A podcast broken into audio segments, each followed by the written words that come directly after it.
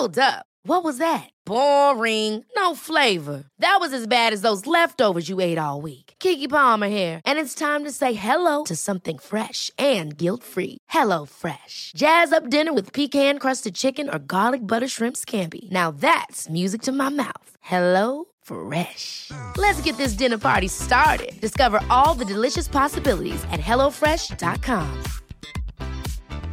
Planning for your next trip? Elevate your travel style with Quince. Quince has all the jet setting essentials you'll want for your next getaway, like European linen, premium luggage options, buttery soft Italian leather bags, and so much more. And it's all priced at 50 to 80% less than similar brands. Plus, Quince only works with factories that use safe and ethical manufacturing practices. Pack your bags with high-quality essentials you'll be wearing for vacations to come with Quince. Go to quince.com slash trip for free shipping and 365-day returns.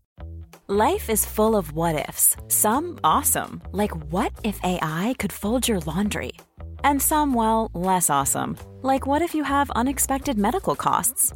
United Healthcare can help get you covered with Health Protector Guard fixed indemnity insurance plans. They supplement your primary plan to help you manage out of pocket costs. No deductibles, no enrollment periods, and especially no more what ifs. Visit uhone.com to find the Health Protector Guard plan for you. This week, it's a special one, and I am 100% sure that when you've listened to it, you'll want to wrap Tom in a blanket and take him back to yours to sit in the corner of your office for a constant source of help and calming advice. Tom Wright is a commercial filmmaker turned educator who loves all things tech geek chic. Is that is that a thing? But don't let that fool you, as in this episode we dive into some deep conversations, the importance of video in today's online landscape, and why Sam still hasn't adopted Prosecco into his Who Scripted This? Igor! Igor!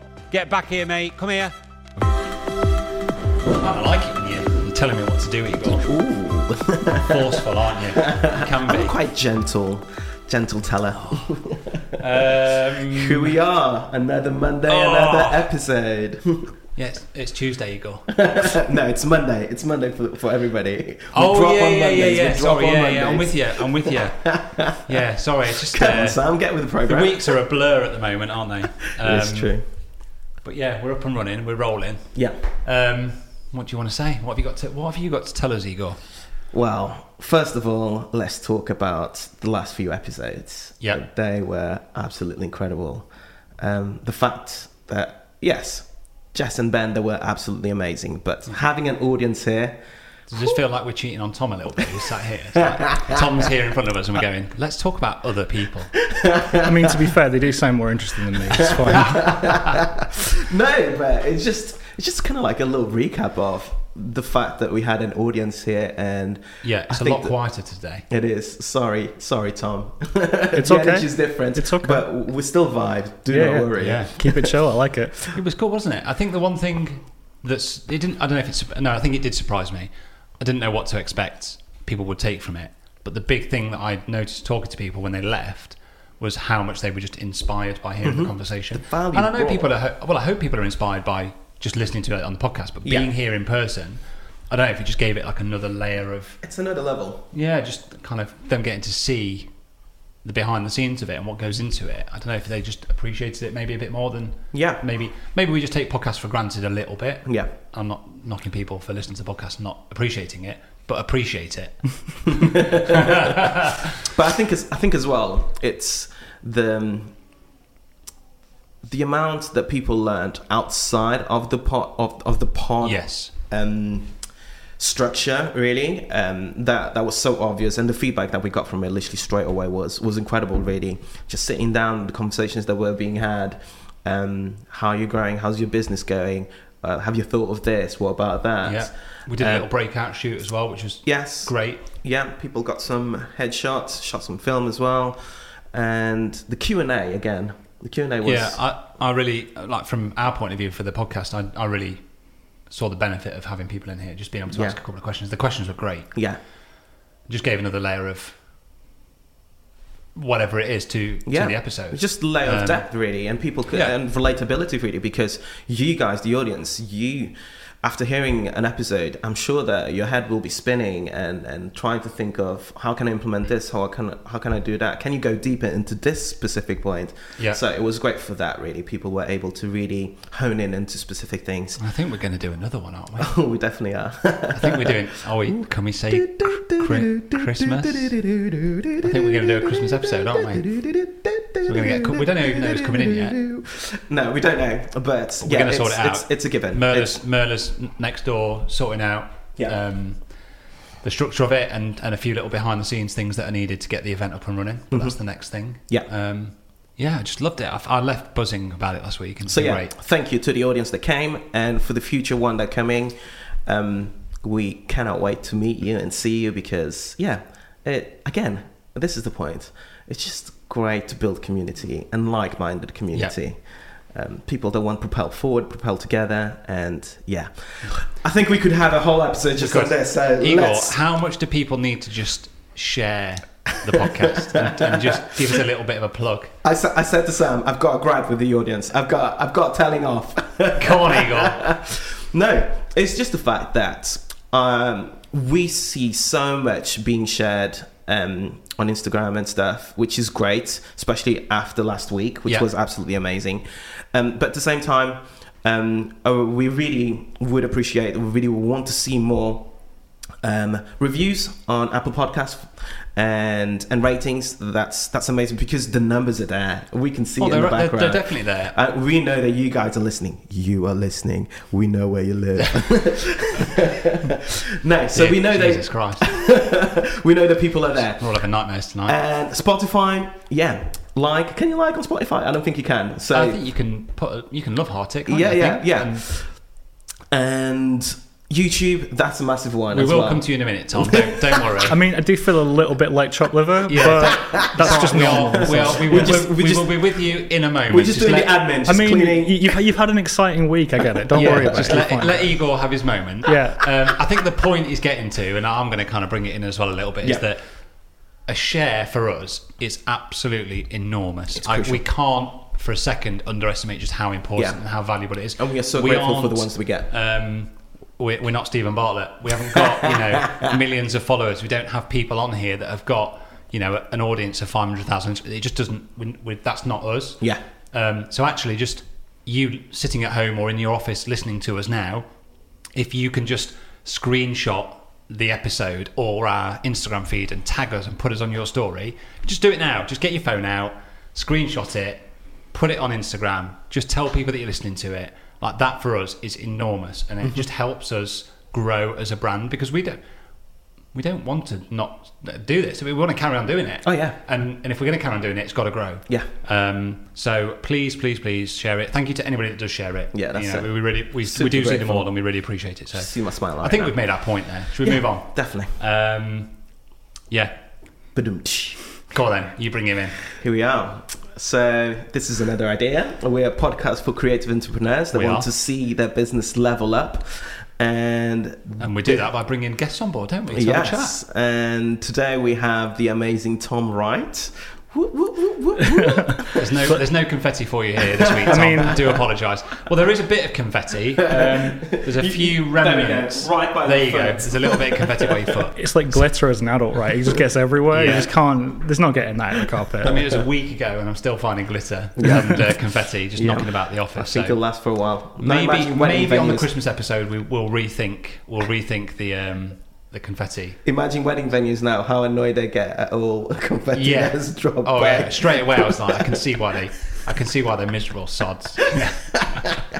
But It yes, turned me. I how, was how, how to make friends with a coordinator, right there. Yeah, and it Miserable was my bloody idea. I was like, Igor, I've got these confetti cannons. Let's do it. We, it'd be great. And then instantly, boom, instantly into your thought, coffee and shit. everywhere else. I mean, it's, Anyway. I can just imagine Igor sitting there like, yeah, you do that. Yeah, Let's see. yeah. Let's see. goading me. Go, go on, mate. You do it. yes, yes. It'd be funny. It'd be Um, funny.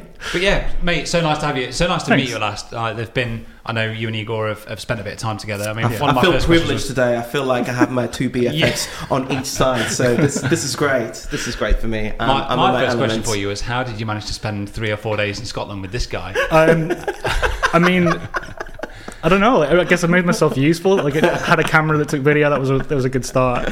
But honestly, it, that was really good trip. Like, it Yeah. ended up being really interesting driving through like Glencoe, Glencoe. stopping. Like, there's a bunch of video footage that nobody's seen yet, which it sounds dirtier when you say it out loud. um, but yeah, this, this, we took a bunch of video stuff because obviously Igor had a job there, needed like some support second shooting, but also uh, obviously Igor's working on his his course. Yeah, Igor, Um, how is that course coming along?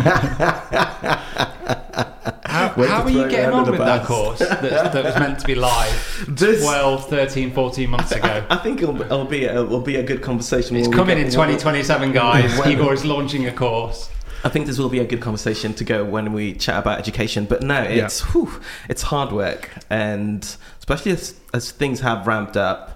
Um, yeah, I think found- we both, found have a, we both have a newfound respect for anybody that's in the education sphere, don't we? Yeah. As a content creator, even in fact, just as YouTube, like seeing YouTubers constantly putting content out, the work that goes on. Sorry, Tom, I've just No, you're good, man. No, this gone is- to yeah. Igor. But yeah, this is it's just to be honest, like this is kind of what I prefer anyway. Like I, I, I think that like there's a lot of conversations to be had around education and photography, and I think it's important we talk about how isolating it can be. Mm-hmm. Yeah. Like you were saying about YouTube, and like it does feel like you're shouting into the void for a little while. Like and like recently, I, posted a video that got like ten thousand views, which, but that's the one on my channel that's like that. The rest like two hundred, and I still only have two hundred and fifty. so instantly your expectation is I want ten thousand views on the next video. And Exactly. They don't live up to that straight away, do they? It's, And when you read through the comments, the things that people are asking for are things that you would never particularly want to do. Like they want one person is desperate for me to try the camera in like the rain, or the other one wants me to try the camera in such situation. It's like you can't you can't please everybody. We don't have the time to kind of be pleasing everyone and following the likes, etc. So you do end up having to kind of be somebody that deals with isolation a little bit better, somebody that's more willing to have an opinion and, and, and stick to it and say something and it's hard, especially when you've got other client projects knocking on the door. You can't just kind of like derail that and think, no, I'm going to do my own thing and ignore my clients. Because the fact is, we're, we're business owners, we've got work we need to do.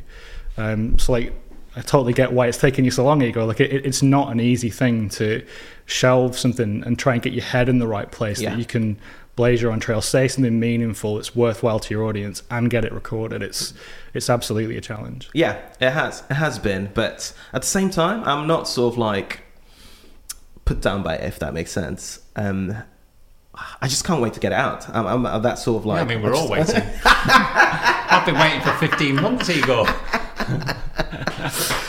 It's coming. It it's coming. But no, it's no, it's right. I think there's a I think there's a huge amount of work that goes on behind this. I think I think there's of any industry, any profession, there is always more than meets the eye, isn't there? You yeah, know? without a doubt.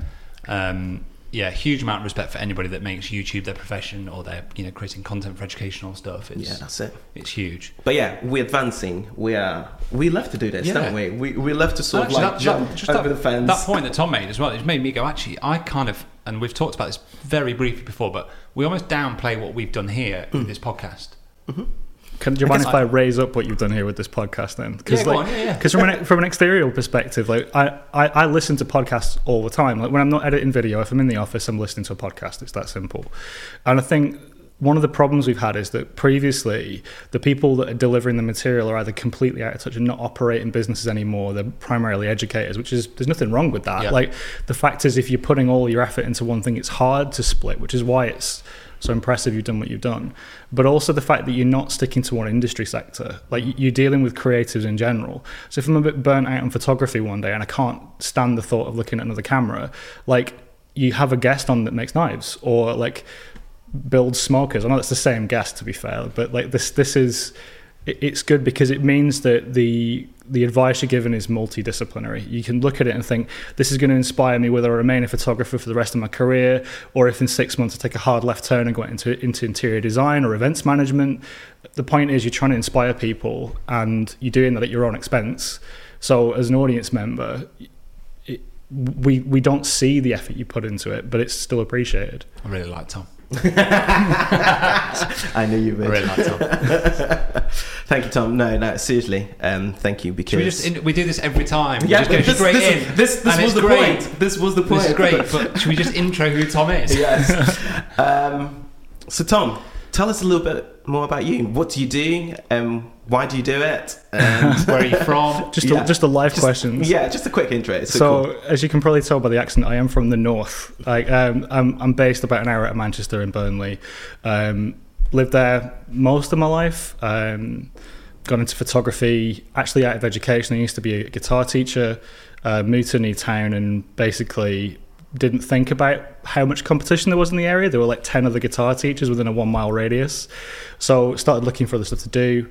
Um, actually ended up walking into Manchester city centre on a whim, walked past a shop, saw some old Polaroid cameras in the window, and it turns out that was the distributor for Polaroid film in the UK because Polaroid had gone bust a company called Impossible Project had started making some really terrible film. Yeah, I remember Impossible Project. Yeah, I loved Yeah. it. Absolutely loved it. I got introduced to Polaroids through Impossible really properly. It- It's really cool, but th- the thing is, they had a product that didn't work. So the distributors was tearing their hair out because um, they couldn't keep the stuff in customers' hands. They go out and shoot one frame, and it'd be like literally corroded. Like the black and white film used to rust. It's true. So it'd go from black and white day one to day two. It was literally just a, an orange sheet of, Yeah. of corrosion. And I still I still got so many of those those sheets really that you would shoot it and then just over like two days it So, would the, be so, the, so, the completely print, so the print would come out come out great. Yeah, it'd be so- fine. But the following day, the day yeah, after, so you literally Yeah. have to scan yeah. it there and then Yeah, sort of it's not a great because, product, is it? Yeah. Well, So the thing is, Flawed. you say that, but it is a great product if you look at it the right way. So the issue is understanding and framing because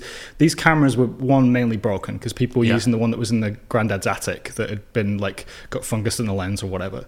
And most Polaroid cameras were consumer products that relied on like how robust the film was to make them work. Um, so I started out doing this and basically the product isn't terrible largely because it, it forces you to be creative. And it, it- there's there's something about like the impermanence of something that makes it more interesting. So like Igor was saying like, you had to scan it right away. But you could scan it right away. You could scan it day one day two, two, day day three, three, day yeah. four. And every stage during the process it would give a different result. So if you were the kind of person that valued uniqueness you could say cool i'm a fine artist i shot this on uh, impossible project film and day one it had this color palette day five it was this and sell five prints that were all the same shot Yeah. just at various stages of decay Just your mindset and perspective on Yeah. it, really. Yeah, Yeah. I like that. It's true. but that was that was why they brought me on because it's all well and good me saying that to you now but all the customers thought what you did. It was a bad product. Yeah. it just didn't work. Because the previous audience for it used it as a throwaway party camera and it couldn't be that anymore because the film was, was on top of everything else was like 25 pounds a pack for like eight shots. And people were taking the first shot realizing how much money they'd spent and then having the buyer's remorse and having the result being predictable. So they're just bringing it back. So in the end, I started a workshop, um, mainly for my friends initially, just to kind of like have some fun with some cameras because I'd never picked one up before. Did that once and then bought like forty Polaroid cameras, like just off, just off, just off eBay, um, because they were they were worth nothing because there was nobody knew the film existed anymore. So I had. I had literally like duffel bags full of Polaroid cameras. I love and that. It's like an all or nothing approach, isn't Yeah, it? Like, yeah. I'm, I'm all in on this. Pretty much like Yeah, it's great. so I ended up doing workshops down at Rough Trade in London and a few other places over the country, like Liverpool. And basically, my job was to stop customers from returning the film. um, so, but it was literally that simple. And I ended up getting my first um, like commercial connection. I, when uh, Kopparberg launched like a new cider, they had like a launch event in Manchester, so I did some coverage for that. And that was like my first real commercial job. Paid nothing because I did it through Impossible projects and they they weren't they weren't really paying very well. But having come from where I was, that was my intro to photography, and then kind of moved out of being an educator and into being a photographer with weddings, and then gradually into commercial again over years. And right now, I'm a freelance commercial photographer, videographer. Um, just starting to do more education stuff, mainly since lockdown. We did a load on. It's almost like full circle a little bit, isn't it? it, it feels a lot more comfortable if I'm being honest. Like, it, like I, I trained as an adult educator, and it feels good to be doing that again. Yeah. Um, it, it, it feels like it was not what I was meant to do, but it feels like a very natural fit. I Yeah, think. you are good at it. To be fair, though, because it's one of the things that I admire about you, literally straight away from uh, when I met you. So I think we met Clubhouse. Was Yeah. it Clubhouse? Yeah. And and just listening to you, I was like, this guy speaks really clearly and Yeah. really well, and I'm like, oh, um, it's just yeah, you just explain things in a really good manner. Um, Without being kind of condescending or patronising. Yeah. Or mansplaining in any kind of way. Yeah, It's just- exactly. It's, a very likable. Likeable You've got a very likable tone, and, Yeah. and your messages are very, you know, you just come across from it. It comes from a really, you can tell it comes from a really good place and like a, a place to just want to help. And you even put in your bio that we sent you, like, oh, I'm doing a course, but we don't need to tell people about that. I'm just happy to help. Yeah. I was like, Good lad. but th- that's kind of the thing. Like, it, it was especially egregious because Clubhouse initially in the UK at least was like it was basically a twenty four seven sales pitch. So when we when we made Reason Say We, it was um, Adam Johnson, Tony Darcy, and me started like a little coffee morning on there, and uh, as they got busy, they kind of backed out and I carried on. But um, the only rule we had is there's no self promotion allowed. You can't you can't big up your project, you can't sell your products because we're in lockdown and there was such a temptation that people were going to sell an unfinished product that people didn't need at a time when nobody had any money, and we just we were just really conscious that really we just wanted to encourage people, um, help them feel less alone. So we talked a lot about mindset, about what kind of struggles we we're going through, and it, it ended up kind of blowing up a little bit. Yeah. Um, met a lot of people that I'd kind of known tangentially on the internet for a while, like in the states and, and here, um, just because like just trying to be nice to people. Because I kept thinking like I know how bad I found it when things first kind of went south and everything stopped, um, but it, I couldn't have been the only one. So we were just talking about how we could try and encourage people to feel more comfortable with the limited activity that they could do, look for other sources of inspiration, keep shooting as much as you can, and Yeah. try and encourage people to get ready for when things reopened again. And the format, I, I used to love the format. The format of the back and forth. We forth dabbled a little bit, didn't we? I Yeah, suppose yeah, that's kind did. of where this was born, really. Exactly. Um, yeah, when we, we actually think about it properly, yes, we we were sort of like thinking of the YouTube. We want to start a Yeah. YouTube, but then, nah, that didn't work really. We we No, barely it's- recorded. didn't do a thing, Igor. yeah, and then we started doing Clubhouse together as well. Yes. which yeah, started showing up weekly, and yeah, Yeah. I, mean, I think it just made it. That's it it. Showed just us that sense. there, there was an audience there, and Yeah. I think it showed us that people were, were prepared to tune Yeah. in and, and to listen. Yeah, it's true. I've done Clubhouse with both you. Mhm. Two rooms. Wow. Definitely. Yeah. and it, it was weird because that the thing I liked the most about that was that if you ran if you ran it well, it was an equal opportunities environment. So, like you said, you had a live episode and how much of a buzz you got off it because you had 15, well, however many people you had, like ten or fifteen people in here, all like eager to, to have a conversation. And you, you kind of said before we started recording that um, part of what you loved about it was when you had to make take breaks for like technical reasons like when your record limits had hit or your cameras or whatever like you you would relish in those conversations. It's like those water cooler moments that you get if you're working in an office environment where you could just have a chat a bit of shop and just kind of catch up with somebody and just genuinely take an interest. And i think one of the things that's kind of held me back from doing podcast style stuff before is because it doesn't have that. Like that's that that's the thing that Clubhouse did that no other platform has done as well. And I get why it's gone. People are busy. We don't have a chance to sit around the water cooler for hours and hours a day anymore because we've got to work. Um, but yeah, genuinely, genuinely missed that. And I think that the more you can do to bring like a human element into like a pre-recorded setting, the better because that's where the good stuff is. Is Clubhouse completely gone, or is it just underground now? It's, yeah, Oh, it's more like, underground. I still uh, get notifications. I actually Oh, still. I mean, I deleted it. so- yeah, I still left. I still left notifications because I'm still curious to see who's actually still in it. Yeah. But yeah, it's more You're right. underground. It, it definitely had. It was one of the the few apps or uh, platforms that has come along in recent years that you were like, this could stick around. hmm Yeah. Genuinely could stick around. Yeah, I'm kind of a bit sad it's not. Yeah. I mean, I I know why though, because it it is still a thing. Like there are still people using it. It just it just feels like it got pushed very to very fringe. yeah, Like there's an awful lot of like prosperity uh, kind of like not prosperity preaching because it's the wrong word. It's not it's not religiously related. It's more like people are trying to sell you get, get rich, rich, with ten steps. yeah, T- ten steps to your first million, all this kind of stuff. Or it's very like aggressive, like, like toxic subcultures that have kind of started to kind of use it as a platform. Yeah. And there probably are other applications. Maybe I'm just not seeing the right Yeah. stuff, but that Spaces, seems to Twitter. be. Um, but that happened because a lot of the people that were creating these rooms on Clubhouse stopped burnt out. Yeah. Like there's there was a few people that really need credit. Like Paul Von Rieter, he's a, a, a American photographer, amazing photographer, but he gave so much time to Yeah. making sure the community was looked after at the beginning on there. He interviewed essentially every famous wedding photographer you'll ever meet Yeah. in a more open way than you can in a pre-recorded It was format. really good. Great episodes with Jose Villa, Jonas Peterson, and whoever else. Really, yeah.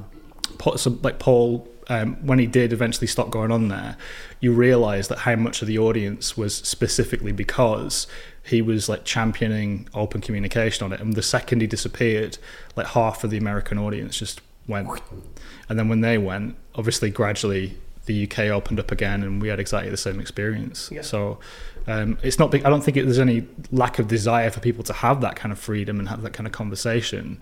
It's just we had a bit of a unique moment. There were a few people that were willing to drive it, and then a lot of people that had the desire to kind of be encouraged and hear from other people. Well we done, weren't having a Sam. We did it. Yeah. we drove it for a little bit. Yeah, we gave it a shot, didn't we? But here we are. done, Here we are. This is where it's evolved to. Yeah, for exactly. Us, for us, It really anyway. You know. The, the, the, don't downplay that though, because like you, you almost made it sound as if yeah, this is this this oh, is it's one, of, lesser. it's one of my one of my traits. I always downplay stuff. It's like you know, it's like. Well- just- it's okay. I've done it. It's like. Well, let me- let- I, I'm very aware of that. I'm very aware that I do Yeah. downplay it, and I, I, I'm trying to make more of a conscious effort to credit myself and give myself a bit of like, no, do you know what I've done? I've done well there. I don't know why. I don't know where that comes from. yeah. But I think as well, this is a better fit for the for, for you guys as well because you're able to have like a more a more meaningful conversation in a smaller amount of time as well. Like the, the way that you interview people gets to the heart of a matter a lot faster than it would in other other other mediums. And I think the fact is that for the limited time people now have, this is what they need, like this this kind of like nice conversational Yeah. manner, but with a bit more meat in it, a bit Yeah. more value. You, you don't have to kind of chalk, chalk down a twelve course meal to get your nutrients. You can just go in and grab your Clif Bar and really enjoy it, and then get back to running. So when you coming back again, Tom? no, this is great. Thank you. So, Sam, So, Igor. Studio Ninja. Yeah, let's just talk. Let's talk a little bit about our sponsor. And I was wondering about what we need to say in this little section because I really want to talk about just how vital it is to my business. And Yeah. one thing that came up recently was in my own business was that I was thinking about whether I need to get a VA on board. Mm-hmm. Like, do I need somebody that's going to help me just you know perform some of the admin tasks? And when I looked at it, and it really boiled down to what do I need somebody on board for? I realised that I don't actually do much admin, Yeah. and I don't do much admin purely because of Studio Ninja Yeah. everything's automated. Yeah, my invoices, my diary, my questionnaires that I send out, Email templates. cha- email templates, chasing up invoices. You know, everything's fully automated to the point where it doesn't take a huge amount of my time anyway. So it kind of defeats the whole point of a VA. So for me, it is a very integral part of my business. Yeah. And I think when you're running a business, you're self-employed like we are. You know, being efficient, Mm-hmm. Yeah. being productive, making sure that things run in the right order. If you find yourself doing any kind of repeat task, you have to say to yourself, "Why am I repeating this?" Automate it. Um, and if you can automate it, then that's it. And that's really where Studio Ninja fits in with me and my business. And they have very kindly given us a discount code, haven't they, for this podcast? So, Yeah. what's that discount code, Igor? Another idea. And another idea gets you 50% off your first annual subscription. Yeah. So, it's just a no brainer. I mean, I wouldn't even be hanging around. Just go and look at Studio Ninja. Just go and do it right now. But thank you very much, guys, for sponsoring this podcast. We love you. We appreciate you. Keep it up. We love Studio Ninja. Right, I want to just um, I want to pick up on a little bit of your your actual commercial photography and videography work. Yeah. And um, I know you kind of touched on it earlier a little bit about how you kind of got into photography through like the Impossible Projects and Polaroids. But one thing that really stood out when you put your bio to us was about how you'd worked on very kind of complex studio setups. Yeah. You know, and now have kind of stripped that back to you know very organic and you know simple and minimalistic portraits. And I just kind of wanted to just explore that that that that difference to find out you know how both of those were to you and, and also why you've kind of transitioned into that sort of more minimalist approach Yeah, sure. Um, I mean, honestly, I, I love photographing people. Like when I was doing the workshops, I was um, it, it was mainly like street photography, but I usually street portraits. So I wanted to photograph people rather than just making it like "Oh, here's a lamppost or whatever. Um, got into weddings off the back of that, and um, ended up moving out of that. But when I did leave weddings, I moved into like an in-house job for a, a product company, a homeware company. Um, but the majority of their products were translucent. And if anybody's ever had a conversation with you about shooting a product, like translucent products are really tough to shoot because you need to give them dimension with light. Um, and you don't want it to look awful. So you need to do a really good job of mixing hard and soft light. And they had a product library of around about two and a half thousand products. And those two and a half thousand i'll keep products you busy won't it it gets worse. Uh, they came in about an average of five colors per product, and every in in a kind of commercial production space, you'd be looking at a marketing pack for that range, which means that you'd have about five images per item per color, and group Hold on, photographs. maths was never my strong point in school. Five times five. oh my lord! well, if it makes you feel any better, it wasn't mine either. But I worked it out, and if I'd worked full time at the rate that I could shoot these products at to a high, a high standard, a high enough standard, if I worked full time, it would take me three years to catch up with their back catalogue. Work shooting every day, editing every day. That's how long it would take me just to photograph the stuff they already had. Wow. And they increase their product catalogue every week. Um, on top of all this, you were in a situation where um, the company itself, like they're a manufacturing business, and the way that they made their money was like selling like uh, products into into places. Like they might have a deal with uh, Home Depot or B and Q or whoever, and they would make a limited product that was only available for that provider. And some of those providers, because of the size of the account, would have say in the product and all the rest of it in the photography. So as a result, my work was being used like all over the place but because of the volume of work I had to do, the quality wasn't where I wanted it to be. And it was solitary work. You were literally in, in like a, a, a huge cyc studio, which is like this huge, like curved, like cove light um, Yeah. environment, putting products in place, photographing it, putting the next product in place, photographing it. I suppose that's the that's the cost of the volume, isn't it? Is that Yeah. the creativity has to Yeah. something has to give, Yep. um, Um, and, and the thing that gave was probably the creative input. A hundred percent, and there you see examples of this. Like if you've ever been on LinkedIn ever, you'll see job adverts for Boohoo photographer, and it's because essentially, even though you're photographing people, it, it's a factory. There's just it, the the the challenge isn't in the work. The work can be ultra rewarding and beautiful, but the fact that you've got to take a million photographs a, a year and then deal with the backlog that comes with that, Because they've it got just so many products. a hundred percent. And and if you ever want to learn how to manage time efficiency or like time in Photoshop or any of those kind of things and put a pound sign on it, work in commercial products. Because the fact is you can't do it if you if you're slow. Because and if you spend too much time on one aspect, it means that you're not onto the next product. You're not keeping up with the pace that you need. Um, so that was in the end the thing that made me decide. Like I, I just had my, my son, like Harry was I think three months old when I Yeah. left.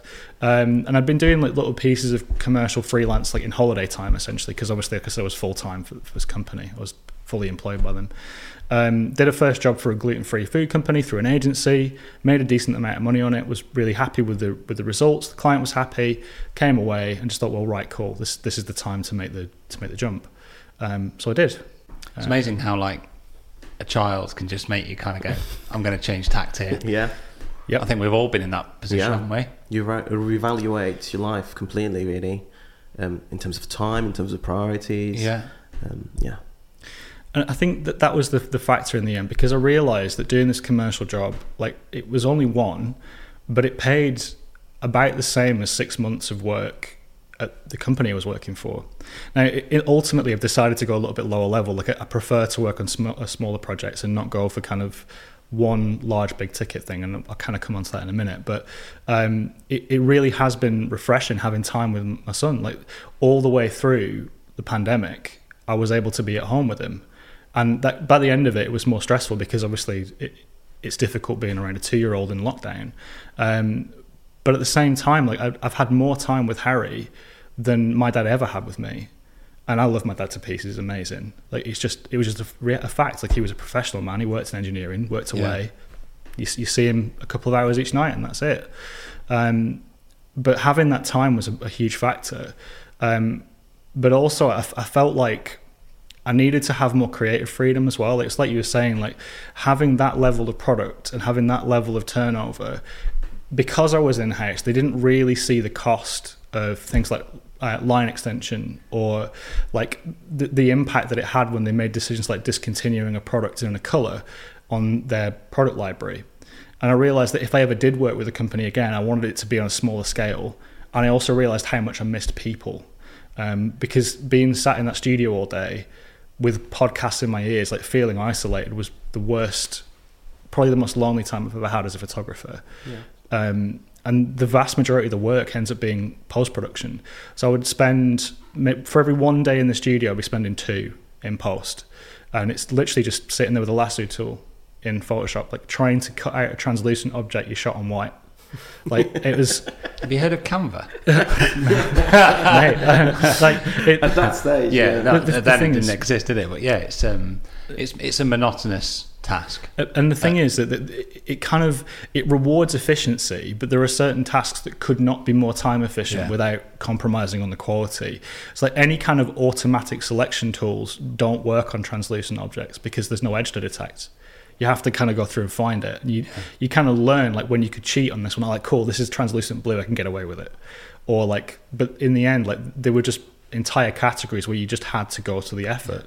I'm Um, glad you've moved away from it. Oh, I Yeah, hated it. I hated it. so how you how you finding now that work with individuals and sort of like more personal sort of space that you Yeah. that you sort of like really really wanted Yeah, so I mean, now work is different. Like, I, I try and as often as possible work on retainer, which means that essentially you've got me to maintain your identity for a certain amount of time. We agree a certain number of shoots over over a year, for example, and you contract and pay me for that time.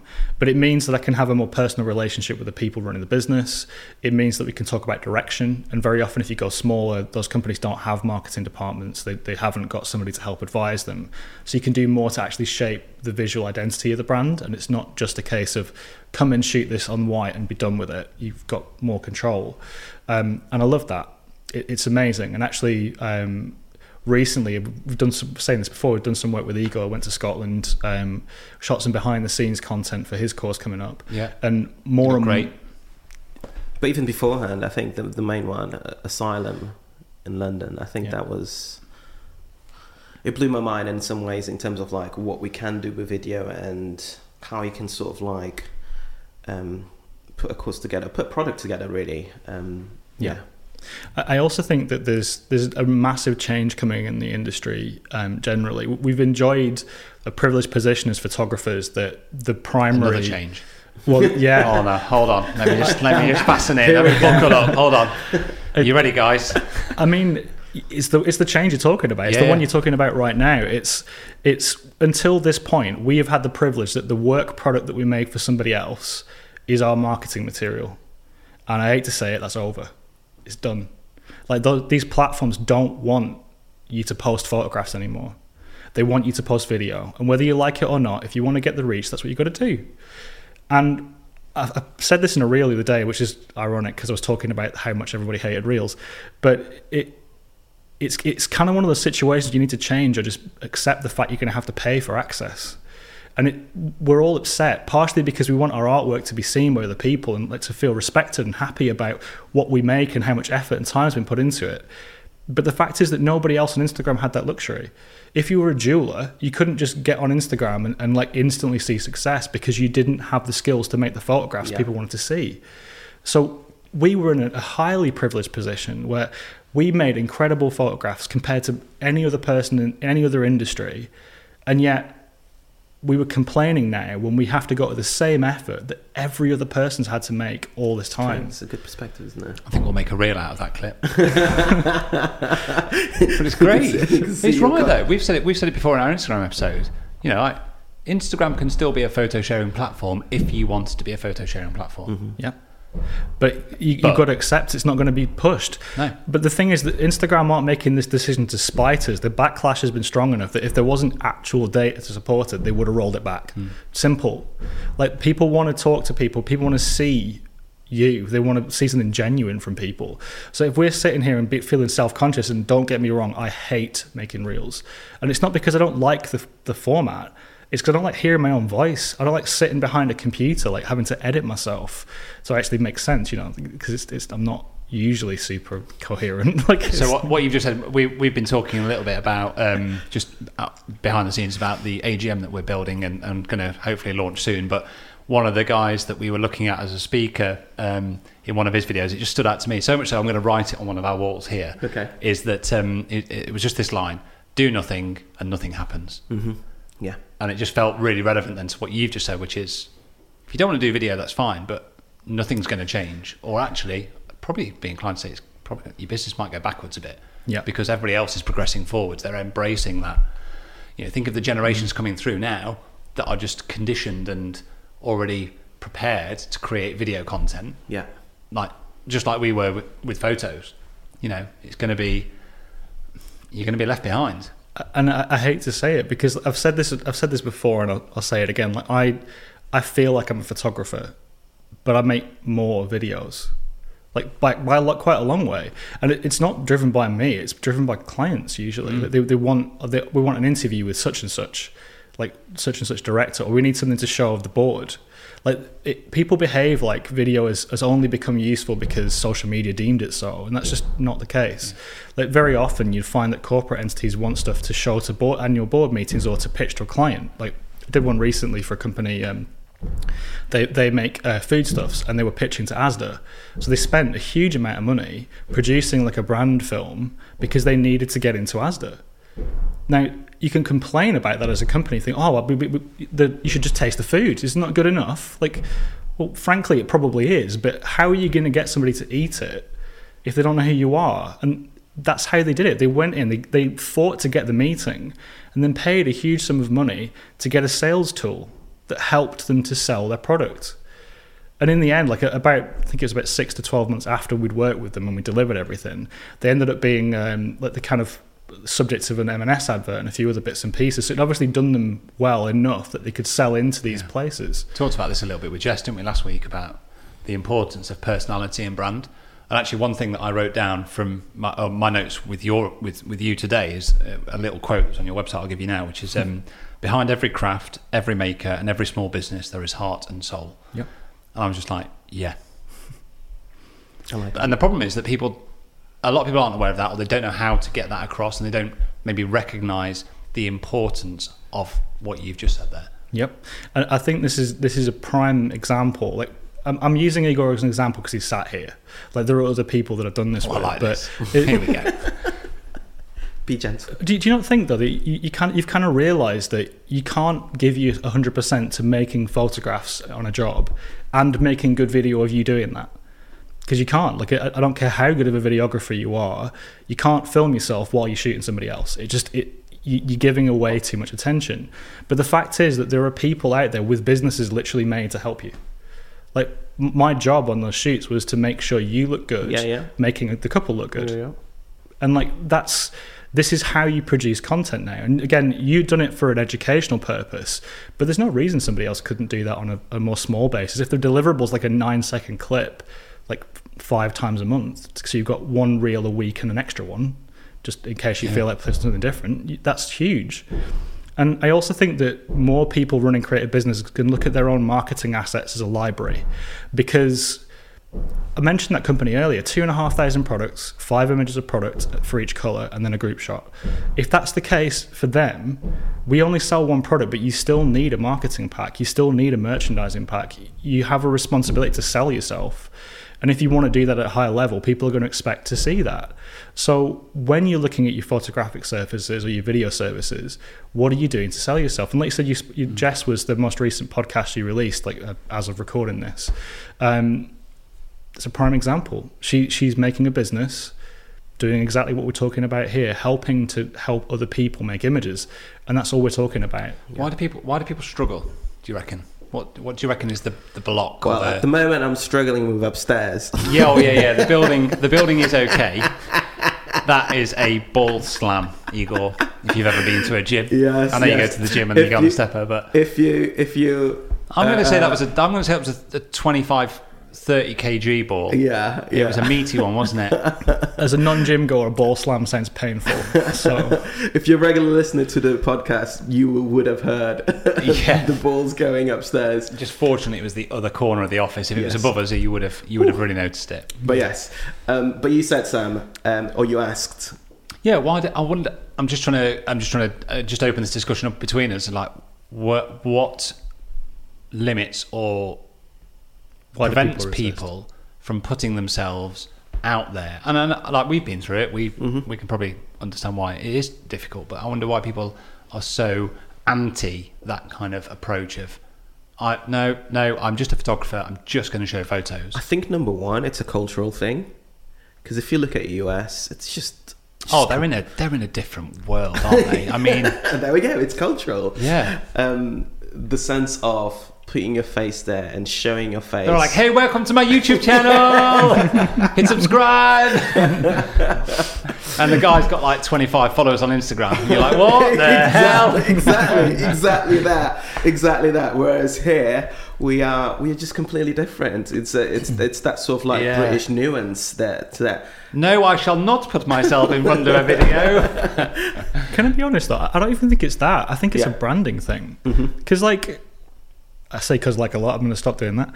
Um, I, I do think it's a branding thing. I think that when you approach it, your business has kind of got an aesthetic that is, in both of your cases, luxurious, right? You're both luxury wedding photographers, and as a result of that, you you kind of approach all of these things and think, this photograph I'm about to post does it fit my brand? And I think that the disconnect happens when you don't know how to show up to your audience and maintain that. Because it's not like you're philosophically against video. Like you don't, you're not hating on it or anything. It's just like, well, where does it fit though? Like if I post this camera phone of me going, hey, and, and like dancing and pointing to stuff, like it, it's not, I'm too proud. It's not, I feel uncomfortable. It's, this isn't me. This isn't my brand. Mm-hmm. My clients aren't here for this how do we make it so this fits better with everything else you produce? And the fact is, the clues in the title, you're a luxury wedding photographer. So if your approach to marketing it is amateur, it can feel uncomfortable. Hmm. Doesn't mean that's wrong. It's just that I think part of the reason why so many people are hesitant isn't just that they're scared, because I'm scared, but I still do it. The fact is that you need to find a way of making it fit with your existing offering and appealing Yeah. to your audience. I think as well, people get get bogged down on the whole idea of, of just literally just starting. They just don't know how to start, and this is why I admire you, Sam, because you're literally yeah, I'm just sh- gonna show my face. I don't know how, but I'm just gonna show my face. it's literally like Make a fool of myself. yeah, a little bit, but it's it's again, it's that it's the whole making a fool of themselves. Uh, people having the sort of like fear of. I don't know how's this going to be received. Yeah, I think, how, there, I think there just have to be a uh, mindset shift. I do yeah. feel like I, I, over the last few years, have really been a lot more aware and conscious of being Yeah. able to just go, no, do you know what? I'm going to do things that scare me a little Yeah. bit, or maybe even- like like Tom said, like make me feel a bit more uncomfortable. Yeah, because You know. I even I even wrote it on. It just made me remember. I even wrote it on my diary, and I, I think it was probably a conversation that we were having or something like that. But you are your business. Mm. Just get that in your mind. You are your business.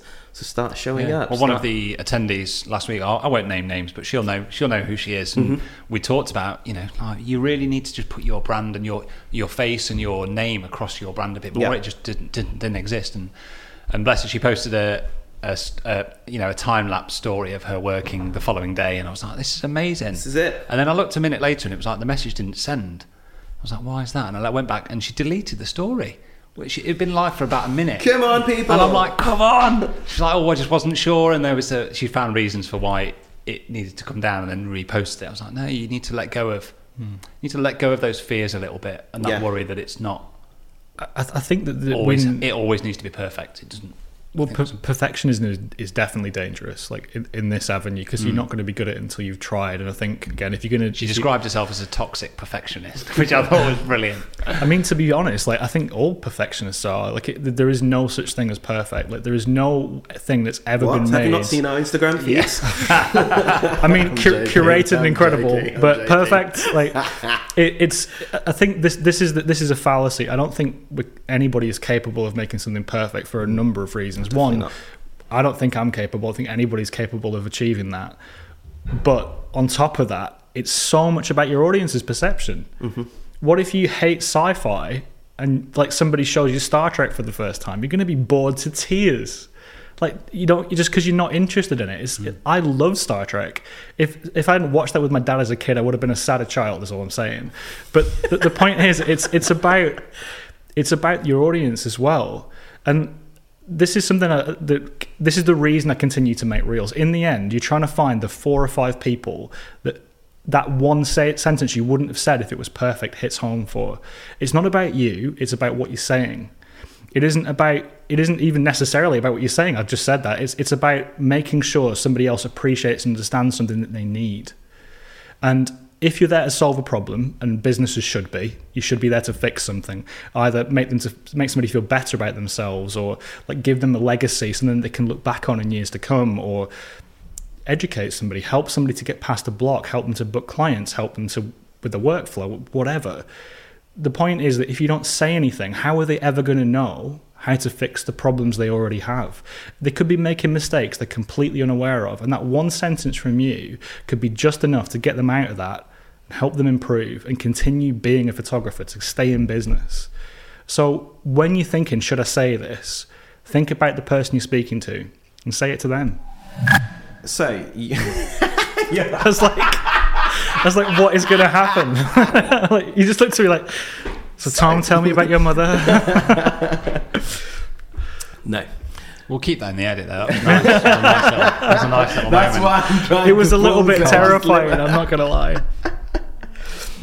So you you've said how you very much started with education, guitar teaching, then went into big commercial jobs, rooted into small commercial jobs. Now you're trying to get into education again. Mm-hmm. How are you finding that that journey and getting back into teaching and and in some ways why? I mean, I think the biggest block for me was that when I moved kind of into trying to be a wedding photographer, I did some courses with an, a company that will remain nameless that was based in the north of England um, that used to run business intensive workshops. And it was such a colossal waste of money. I've been so nervous about any kind of high end education in, in any industry because I looked at it and kept thinking this is this is atrocious. I can't believe that they, they charge this amount to somebody starting out when actually th there was no value provided. It was a two day pitch for pr- pro- product and brand partners, and it honestly it was upsetting. Not because uh, I, think is bad, but because at the time it was such a huge investment for me, and I, I knew that it needed to have an impact, and it just it just didn't. And I think honestly, the clubhouse factor was the thing that's got me back. Like it, it wasn't until I realised that people didn't necessarily intuitively know some of the things that I knew, hadn't learned things that I had, that I kind of realised I needed to do more to share it.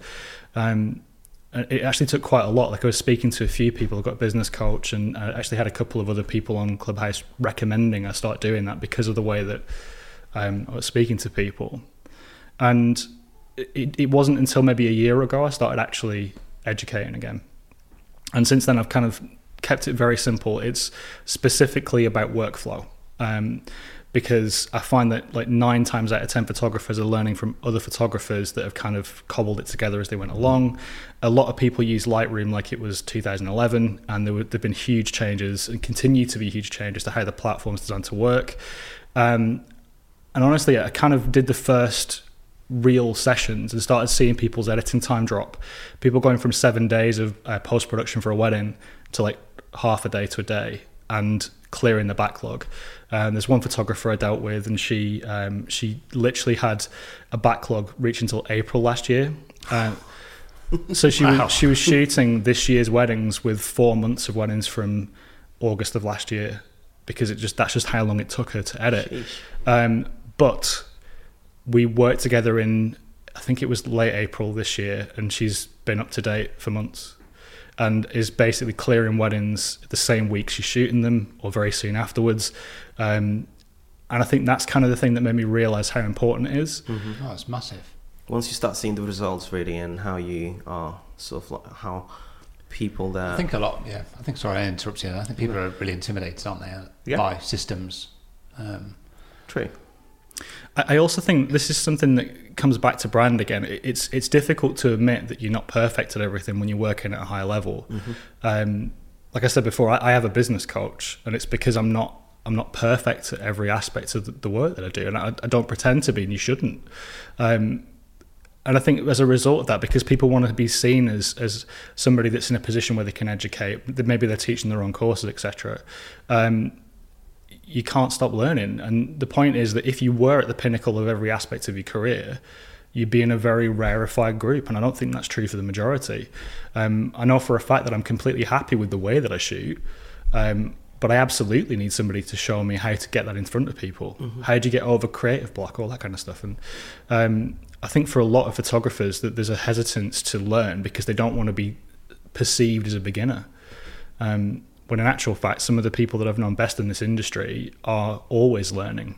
And even if they're selling their own education products, it hasn't stopped because the fact is the industry doesn't stop. Like we talked earlier about video. Look, if you want to move into that and you don't know how to film videos, you need to learn. Yeah, you're going back to the start again, aren't you? Yeah. Yeah. Again, we talked about Tony before. Tony we talked about the second mountain, and Yeah. started reading that book about like Yeah. that kind of like you know you conquer the first mountain, which is learning to become a photographer, and then you're like, okay, I've done, finished. I'm what? set for life. See you later. But actually, it's the worst thing you can do, and actually, you need to get back to the bottom of the mountain again Yeah. and start. And I also think that there's there's a, a kind of a there's a difference between prescriptive and tailored education as well. Like if you walk into a situation where you're buying something pre-recorded, there's a huge place for that because it means that you know you're going to get a repeatable experience. You can look at past examples and think that will work for me because it worked here, here, and here for this person, this person, and this person. That's great if you have a common problem. But if you don't know what your problems are, or you need a solution that's tailored, as in your work is not the same as the person next to you, or you don't want to compromise on something that you're doing, mm. That's when coaching is important. So part of the reason why I restarted with coaching rather than like like a kind of pre-recorded thing is because I'm seeing a lot of people having issues that are similar but not the same. Yeah. And the actual time saving elements are when you adapt what they're doing to, to kind of fit a better practice and then let them let them run with it. Yeah. Um, whereas every time I've done something like, oh, do this, this, and this, it, it does still have results, but it isn't the same. And it doesn't create the same confidence that you need to kind of fully invest in something like that. Yeah. And that's the key, isn't it? It's about investing. Yeah. Yeah. Thinking of that photographer that you've just spoken about, going from, you know, editing weddings from the previous calendar year to Yeah. now just knowing what they're doing, the time frame's reduced, cleared within a few weeks, whatever it might be. Just the, the weight and the pressure that must be off Yeah. those shoulders now to be able to run a business, and also just the time. I suppose people see it as, oh, it's a lot of money.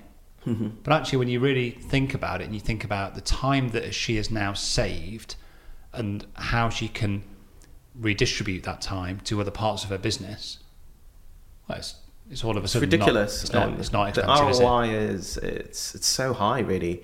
And I was gonna say, uh, you got to think of it from this perspective as well, in terms of education, and especially within our industry. But um, if you if you go into university, you're going to pay a bomb per term, literally nine k easily, um, which is ridiculous when you really really think about it.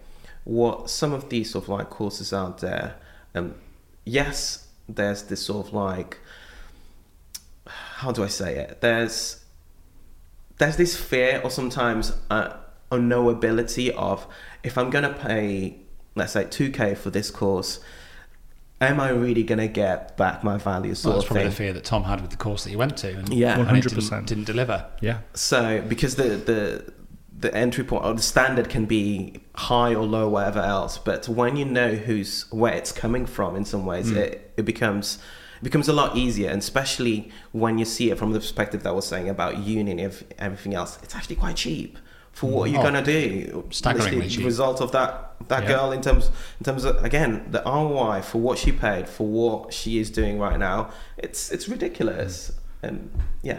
It, it, th- this is kind of the issue though because the the challenge if you're trying to market education is making promises that you can definitely deliver on for every mm-hmm. person because like you said otherwise confidence is undermined but the the other thing is because we we know that we we're working as it is and things are status quo people are hesitant to make changes to workflow specifically because well it's working why would i change it um, and i think that we look at examples like the one i just mentioned and that I don't think many of us would take seven full eight hour days to edit edit a wedding if, if you were shooting a wedding. Like maybe there's some that are, but most most wouldn't.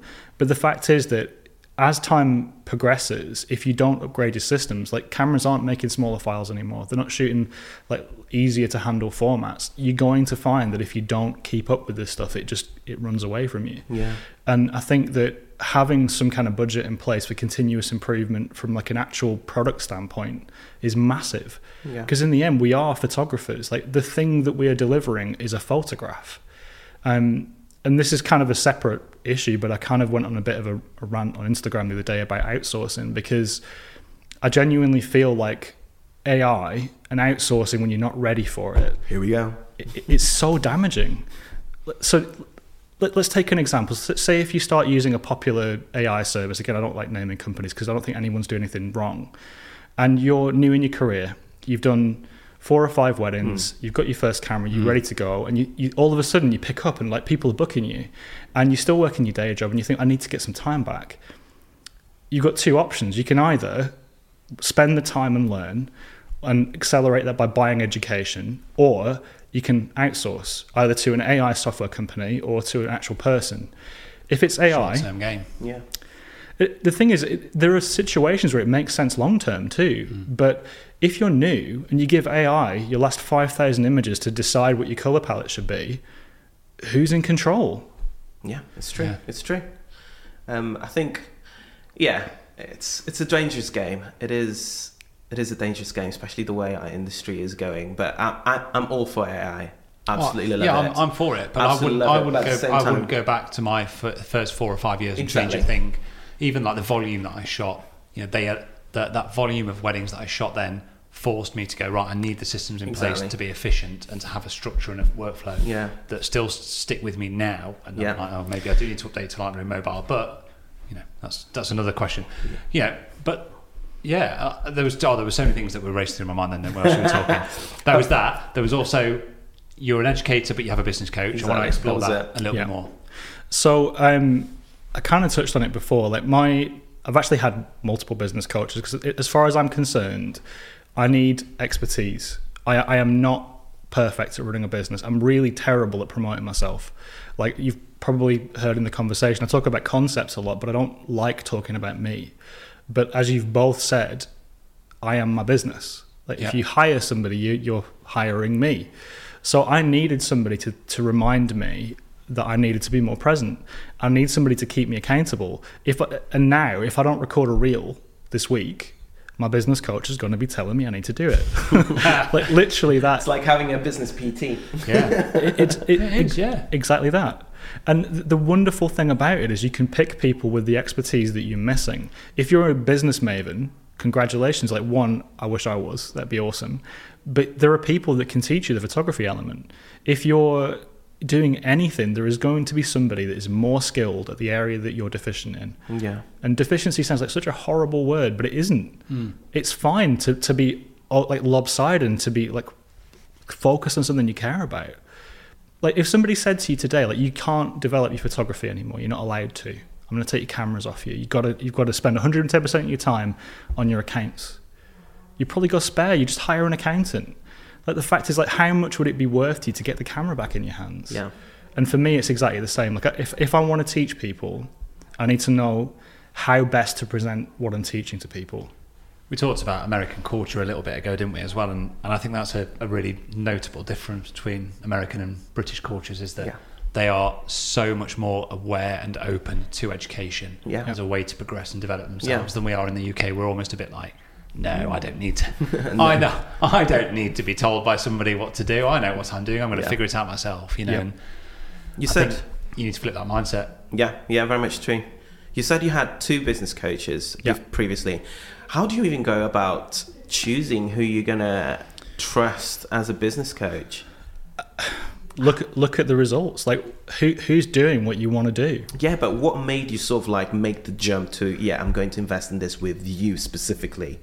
I mean, that, that was an interesting one because for me, the first person I hired as a business coach was um, James and Joe Melia. Um, they and the people I knew personally, I respected them, liked the way that he conducted himself, and he was honest. And I felt like I knew him as a person. It's like no like and trust factor Yeah. that takes the fear away.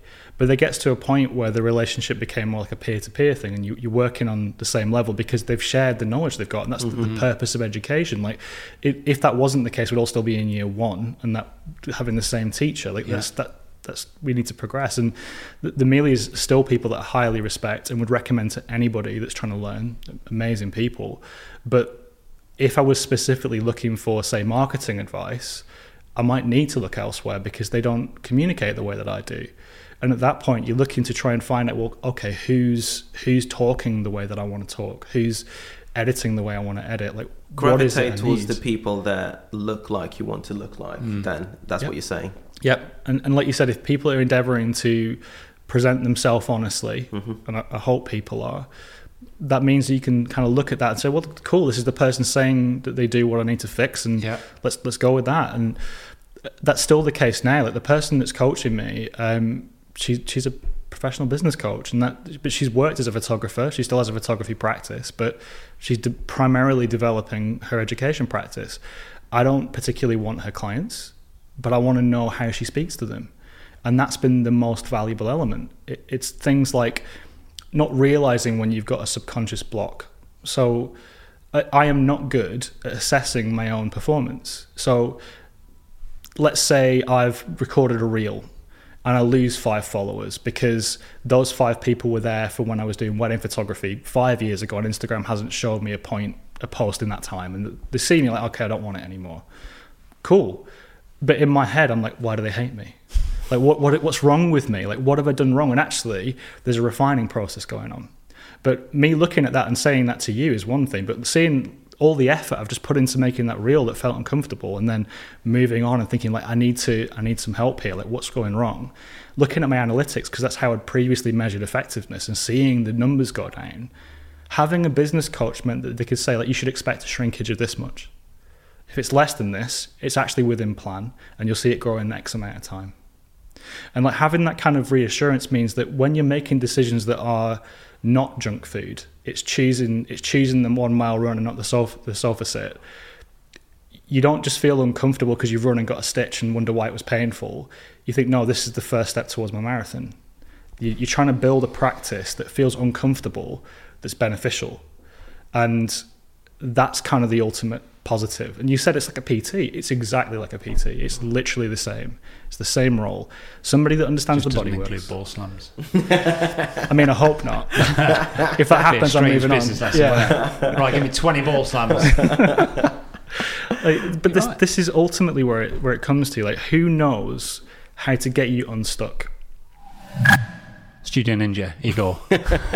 Here we go. Yeah, I'm off again. But I, I wanted to. I just wanted to talk about one more thing because I think, and I'm not here to criticise one of our sponsors, but I think they're missing a trick. Ooh, shots fired. Tell yeah, us. Tell us what so you they think. are. Uh, it's it claims to be designed by photographers for photographers, which it is. It is designed by photographers for Mm-hmm. Yeah. photographers. So I'm not arguing that, but it's not just for photographers. That's it. So much I just more. think it's for any anybody that's in a service based industry. This this piece of software is invaluable. I've had friends that are MUAs, hairstylists, florists, stylists. You know, y- you name it. I've had them all reach out, and I've given them sort of guidance and setting them up that have gone on to use Studio Ninja and like this is invaluable for our business. Yeah. So um, if Studio Ninja are listening and watching this back, might want to think about who you're targeting it Yeah, to because yeah, actually I yeah. think it's I think they're missing a trick. I think Go there's a the whole masses. market. There's a whole market out there that you know you don't just need to be a, pho- a photographer or a videographer in the wedding industry. If you are a service-based industry and you've got clients or couples, whoever they may be, and you need to book people in, you need to send them automated emails, invoices. Um, you know, the system and the software is Yeah. there for, for anybody to use in, in, in whichever business they're they're operating in. Yeah. Get Studio Ninja. There you go. So So, what's the discount people- code, Igor? Oh. You should know it by now because I've told you a few times. Uh, let me see. Let me see. I wonder what it I'm could be. Guessing. I'm guessing. um, I'm joking. It's another idea. It's that simple. So if you go to Studio Ninja, um, type in that as the checkout, and you'll get fifty percent off for the whole year, and you'll get the first month free. you get the first month free, and then another idea gets 50% off their first annual subscription. There we go. There you go. Sorted. Go get it. Right, let's go. I've got a question. Okay. Is it okay, Tom, to be friends with somebody that prefers Prosecco to champagne? Yeah, is it is that is it So- allowed? no, prosecco Like, is preferred. The the price per enjoyment. I'm off. I've had enough of the pair He's of gone, you. everybody. He's gone. Thank you, Tom. You can come back. You can come back. Honestly, pros- prosecco is the better beverage. Definitely not. He Anyway, knows exactly what he's doing. I do. so the thing is, if, if you tell him, me did like the, you the- earlier, the- Tom. I'm not so sure now. If you're telling me the only way to have a tasty like sparkling wine beverage is to have it made in one region in France, I disagree. Okay. Just plain and simple. I like Crémant.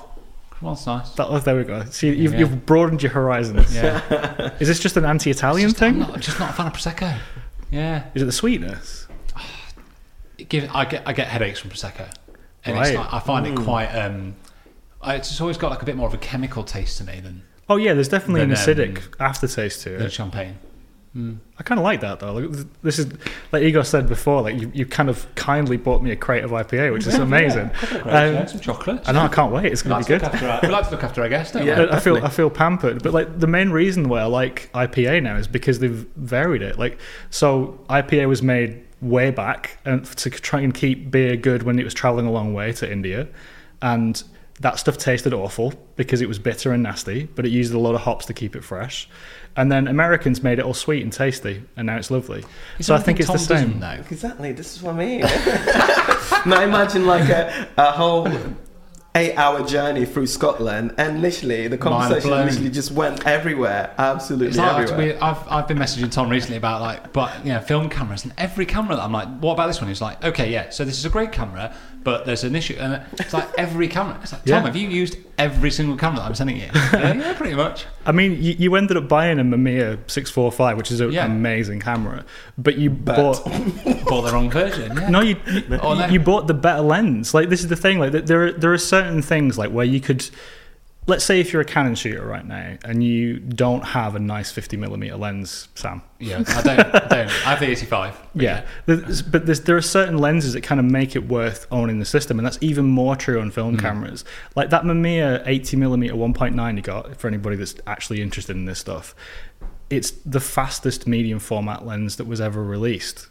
Like it's it's a beautiful. And. I bought it by absolute fluke. But yeah, Yeah, but Yeah. this is but this is the thing. It's like when you said I've got this one, like great, that's cool. Because if you're gonna go to the expense of shooting film, and let's face it, it's getting more and more Yeah. expensive. Mm.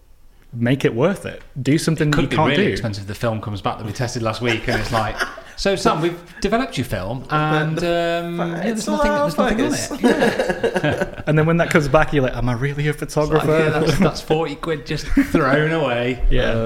um, but yeah, But yeah, knowing how varied you are and how versatile you are in terms of conversation, um, what are sort of like your current inspirations in terms of film and art, music, whatever? So, TV has gotten amazing recently. Like just oh, plain and simple. Come on. Like I, th- there are TV series that are coming out now, even from like major studios that are just fantastic. Like, if you haven't already like watched it on Disney Plus, Loki. Loki. The, the whole thing, the set design, the way they deal with atmosphere, angles, incredible. They spend basically the entire series shooting up at actors with a 24 millimeter lens, and it looks awesome. It's like a really good challenge, loads of distortion, Yeah. interesting set design. Love that. Um, magazines, like I always, always love a magazine. Like it's um, a huge source of inspiration because I, I find that a lot of people working in the commercial space will do those as passion projects or advertisements, and you can have a look through and see what's lighting other people up. Absolutely love magazines. Like Ma- magazines slow you down as well, don't they? By nature, Yeah. You have to slow down and take. It's not like a. Oh, I've seen that next image, next image, next Yeah, image, yeah. next image. It's, It's not Instagram. that. That process of, of absorbing the content is just. yeah. And you really look at it, back. don't you? You really analyze Yeah. it. Yeah. But I think in terms of um, what's inspiring me creatively outside of that, it's actually been photographing family more. We- We're talking about this between uh, between like ad breaks, um, but I've got a little Fuji camera right now, and it's it's genuinely made me happy to take pictures again because like like I said before, I, I left my like full time photography job to to have more time with family. And now I've got a camera in my pocket all the time, and I get to make pictures of, of my kid and my wife and the stuff that we do. And I, I feel like um, there's, there's a difference between being an appreciator of somebody else's artwork and then the actual act of making something. And I really love photography as a medium to look at, but for me, it's always been like more of a performance art. I, I like I like the action of holding a camera in my hand, like working out how it works, taking pictures with it, trying to lean into that like five percent where you make magic. I, I really love the process of experimenting with new things. And you said before, like knowing how varied you your interests are. But part of the reason why you, I know about all these film cameras is because I like playing with with cameras. Like I, I like I like the way that that 80 mm you've got the focus throw is really short, and you can get the focus where you want, but it's quick and fun to use and soft and low contrast. And there's, there's, it's like it's like the di- when you look at photography as a technical exercise, there are two things you can think. You can either look at it as like, oh, it's boring. I don't want to know the specs, or you can be looking for something that's like that one percent that nothing else does, to try and get something unique. And I think that's where my inspiration is. Like, I really like learning about new things to try and push it to a position where nobody else would use it, or um, to try and make something comfortable that would have been uncomfortable before. Um, so ultimately, outside of like visual inspiration from other places, I think actually using the equipment that I've got has been it's been amazing recently. That's really good. Um, on your on your form, um, you you put literally right at the end, and I want to do this in the most respectful way. You put it right at the end that you got PTSD and dyspraxia. Yeah. And uh, and I thought it would be a disservice if we if we didn't touch upon Oh, those yeah. points for anyone listening and everything else. So, how have you literally within within your professional life um, navigated around it?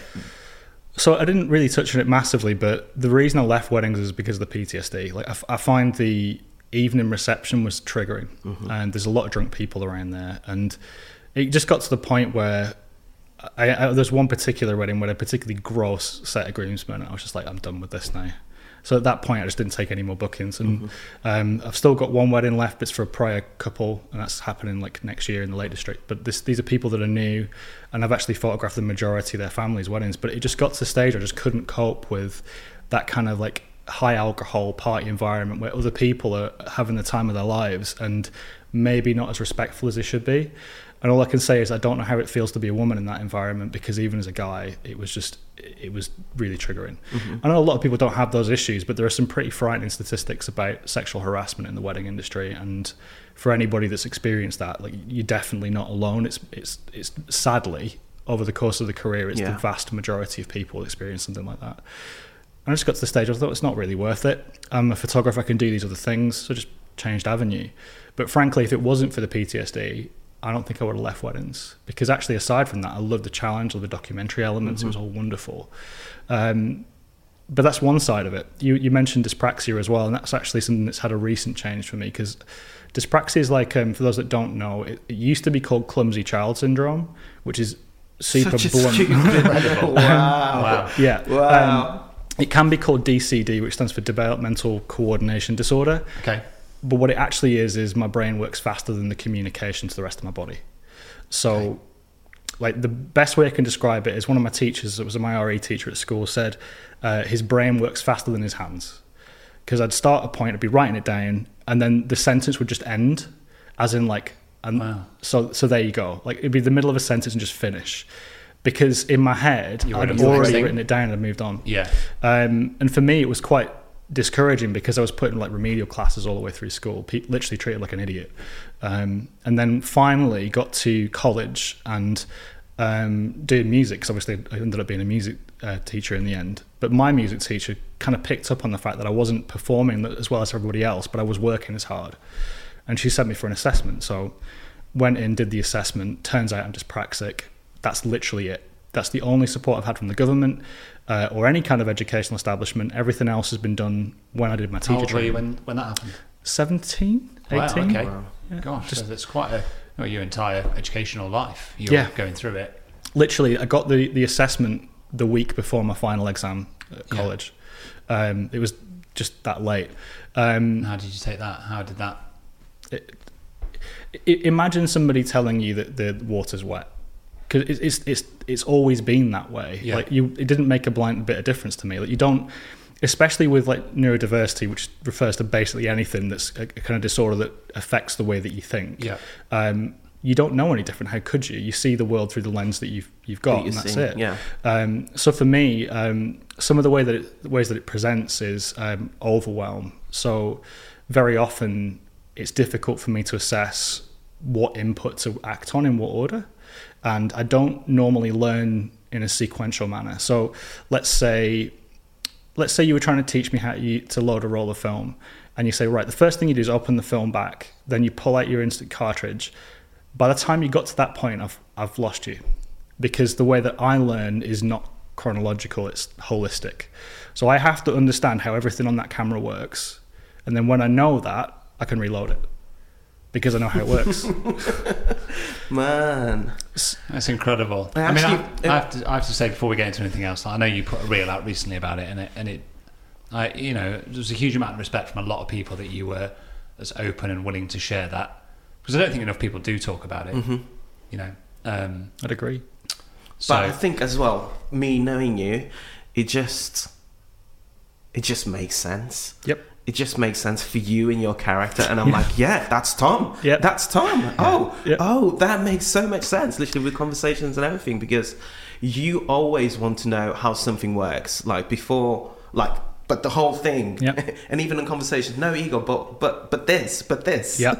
yeah, it- because if if I don't have a holistic view, I don't understand it on any level. Yeah. So the challenge is that When you say holistic view, literally a view All of of the whole it. thing. all of it. Yeah. This probably ties into exactly what you do in workflow support and education for photographers because Exactly. actually the the complexities of a of an efficient workflow are Yep. pretty complex, right?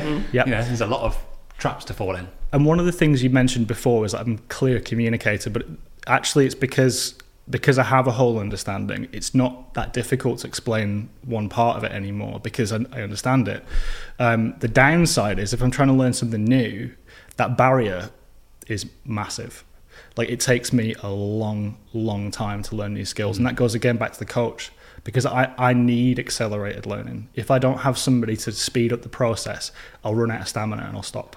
And that's just a fact. And all this is intellectual stuff because photography, it, it felt like a gift, honestly. Like the first time I picked a camera up, like I said, it was by happenstance. I was doing something else. Um, I have a, it's a coordination disorder. Dyspraxia means that I, my motor coordination is terrible. Like I, I actually have had issues learning to drive because of it. It's it's a really it's really kind of hard. And I'm not a particularly severe case. You get some people that can't make complex mouth movements. Some people can't move their fingers at joints. There's all sorts of levels of it, and I'm hmm. definitely not affected as badly as some people can be. But I I was teaching the guitar, but the reason I was teaching the guitar is because I couldn't perform. Because compared to everybody else with me, I was slower. And when you're trying to keep time with other people that are improvising, just couldn't keep up. But it was an amazing opportunity for me to teach other people that were also neurodiverse. So one of the, the, the best students I ever had was a kid that was also dyspraxic, but again, much more severe, couldn't speak some days, couldn't move their hands in complex shapes. So it's like, how do you adapt learning an instrument to this person? And I'd said this on the reel you're talking about, but Snap Photo Fest did, did a survey, yep. and 65% of the people that responded to that survey, which is obviously not everybody, identified as being neurodivergent, which is the term that you use for people with any of these disorders. But we don't talk about it. So literally, more than half of the people that are in a, in a room of photographers at a conference don't learn the way that everybody else does. Hmm. And yet we approach education in the same way for Yeah. everybody. So true. I mean, it's, It's incredible. no, yeah. yeah, yeah. it's- Yeah, it's just making me think. It's just making me just open my eyes, really. Open my eyes, really, to education, really, how to really adapt and, and, and fill in the gap. Yeah. I, I think a, a lot of this stuff can be instinctive as well because if you if you view education with the from the point of view of like no, my job is to make sure this person understands at some stage. Yeah. Like the, the how doesn't matter as much, and you, you get there. And I, I think again that's another reason why I'm a pretty big proponent for one to one help because it, it, it's the most efficient way of doing something. It doesn't scale very well, but it's it's efficient. Um, but as well, like it, there are wonderful things about it. Like you said, oh no, Tom, like this this is how you operate, and it's true. Like a it's true. Like I, I, I know that I have a good mechanical understanding of That's going to be my question to you. Is like, what, what, what are the advantages to it? And you know, how does Yeah. it impact you on a sort of day-to-day basis in a positive way? So let's say, let's say you're given a new camera, and somebody says like, "Cool, you, this is the upgrade. Now you need to go out and make stuff with it." Like th- that's like a playground to me because I'm now exploring something like a new piece to fit inside of this huge puzzle that I've got, and it, it means that when you you kind of have mastered something and you have a full command of it, the the joy is like finding new ways to make it fit and thinking about it from different angles. Like even simple things. This sounds so boring, but lens selection is so interesting. Like there's like hundreds of years of lens design, and yet in the last five to ten, we've decided that we want sharpness to be the main thing we look at. Why? And if you don't want that, then what do you do?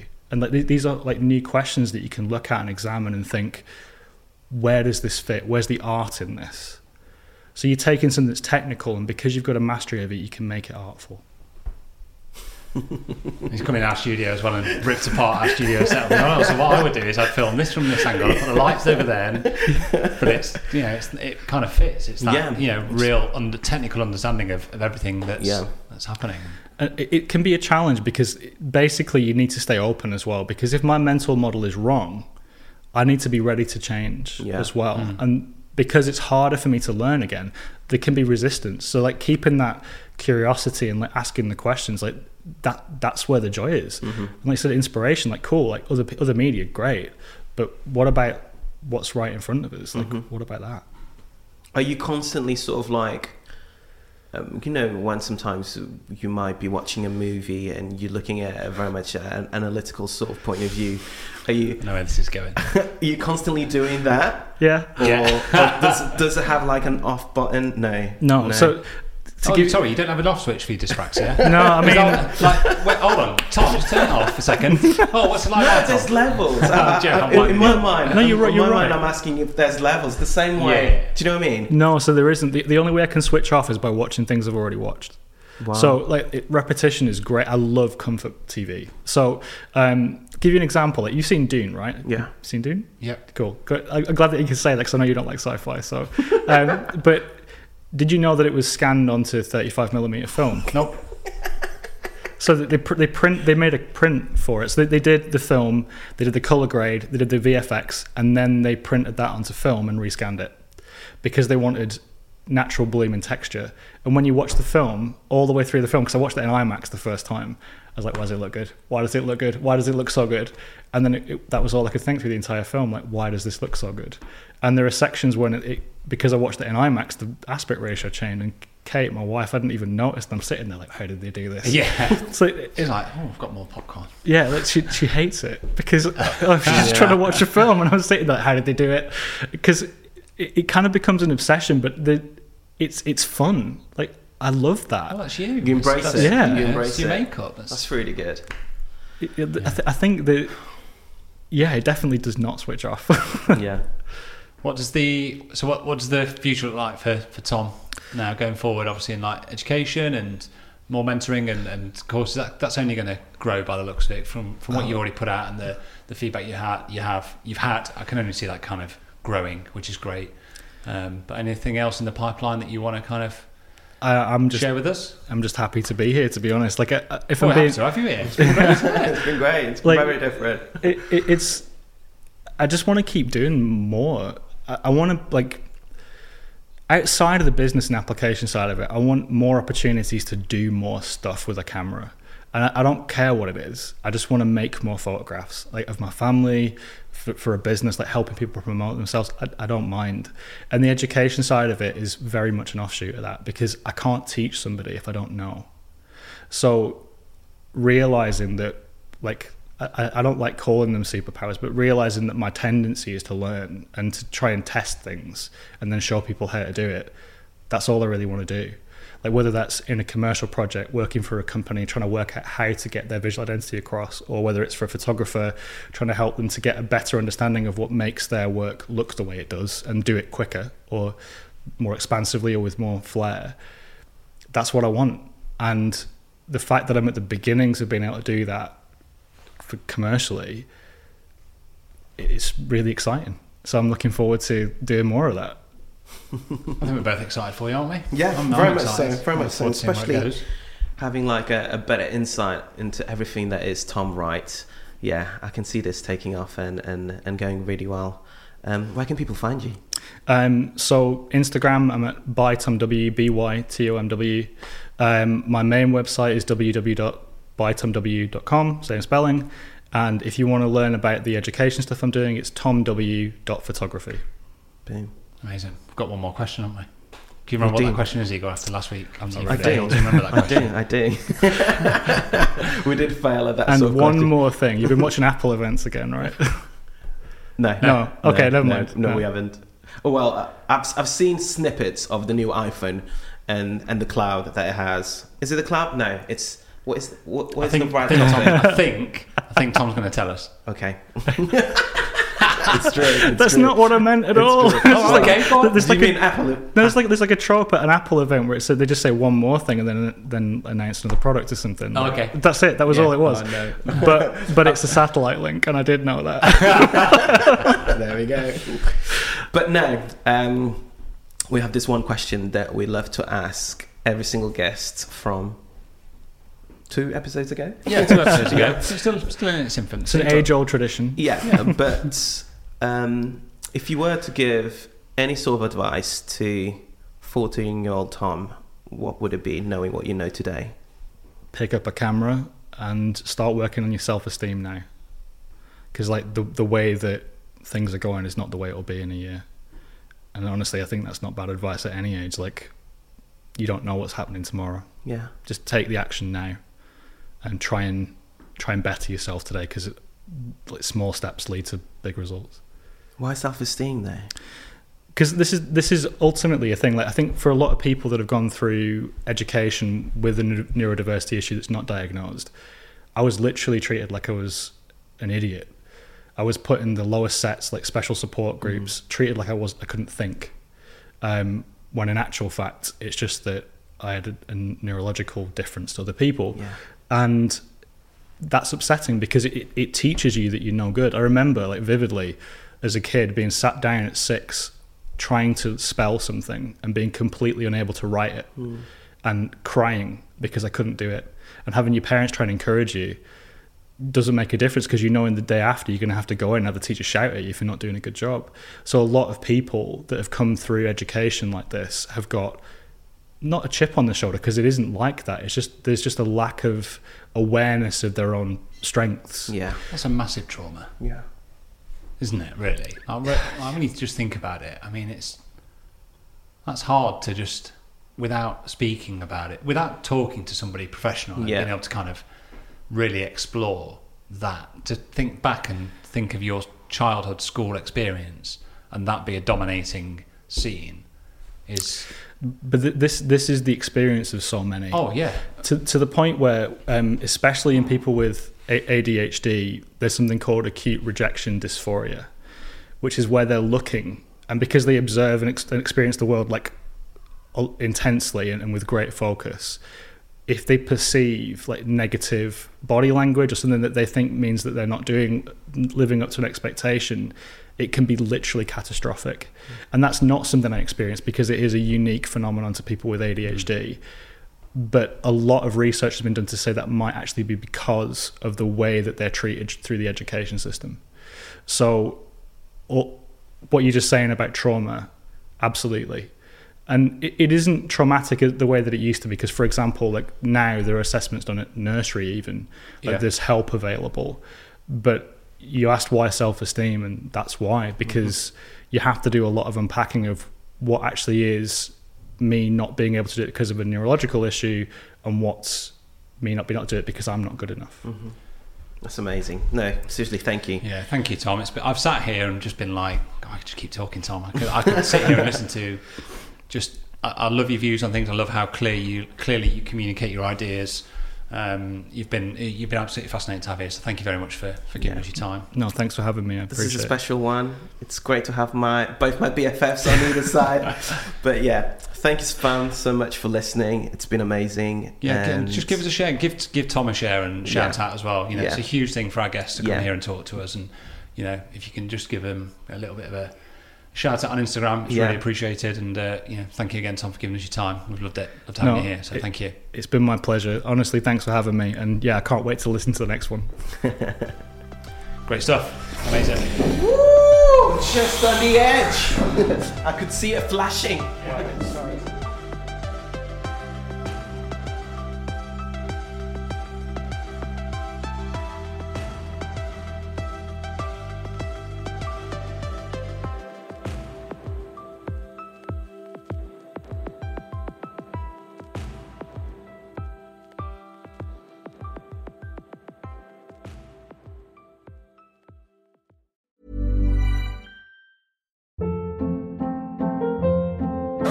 Hold up. What was that? Boring. No flavor. That was as bad as those leftovers you ate all week. Keke Palmer here, and it's time to say hello to something fresh and guilt-free. Hello Fresh. Jazz up dinner with pecan-crusted chicken or garlic butter shrimp scampi. Now that's music to my mouth. Hello Fresh. Let's get this dinner party started. Discover all the delicious possibilities at hellofresh.com.